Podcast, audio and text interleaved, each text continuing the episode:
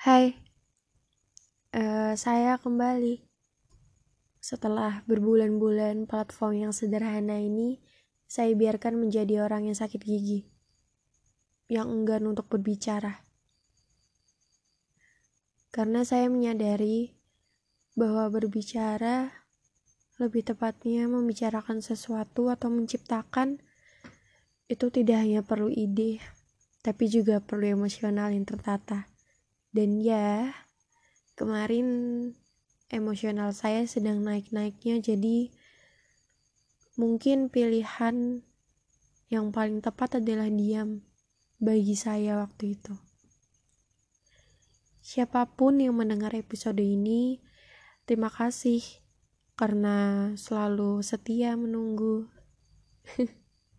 setia ya maksudnya selalu bertanya-tanya kenapa saya tidak bersuara lagi dan kapan saya akan bersuara lagi. Berbulan-bulan kemarin ketika saya diam dan saya hanya diam, itu adalah bulan yang benar-benar bikin saya jatuh uh, titik terpuruk saya dan saya selalu merasa kenapa saya menjadi manusia paling sendu apakah memang dunia ini diciptakan hanya untuk saya dan manusia lain akan membayar sewa ke saya selama dia suka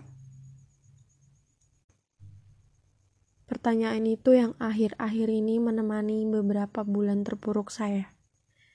Saya sendiri juga bingung kenapa saya harus mengatakan ini, tapi ya tapi saya butuh.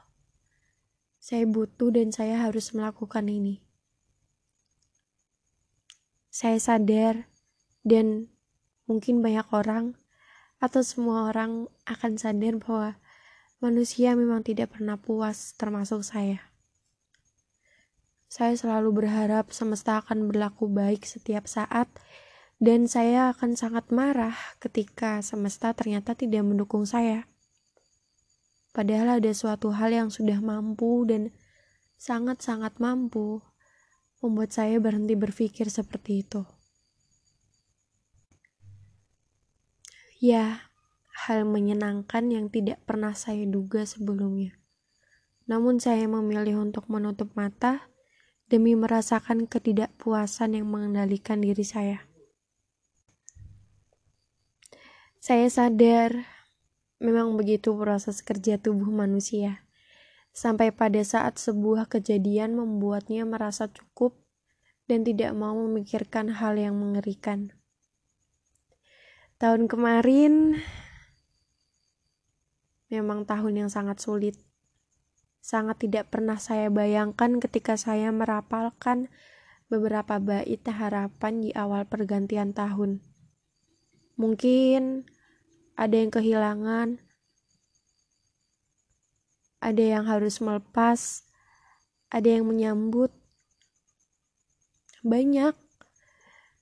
Saya juga banyak pelajaran yang bisa saya dapat, yang harus saya lepas, yang akan saya terima. Sampai saya merasa tahun kemarin ialah pukulan untuk saya dan manusia bumi lain. Pembicaraan yang mungkin hanya jadi beberapa menit ini adalah pembahasan yang ringan namun membingungkan. Bingung harus bagaimana mendeskripsikan rasa yang campur aduk.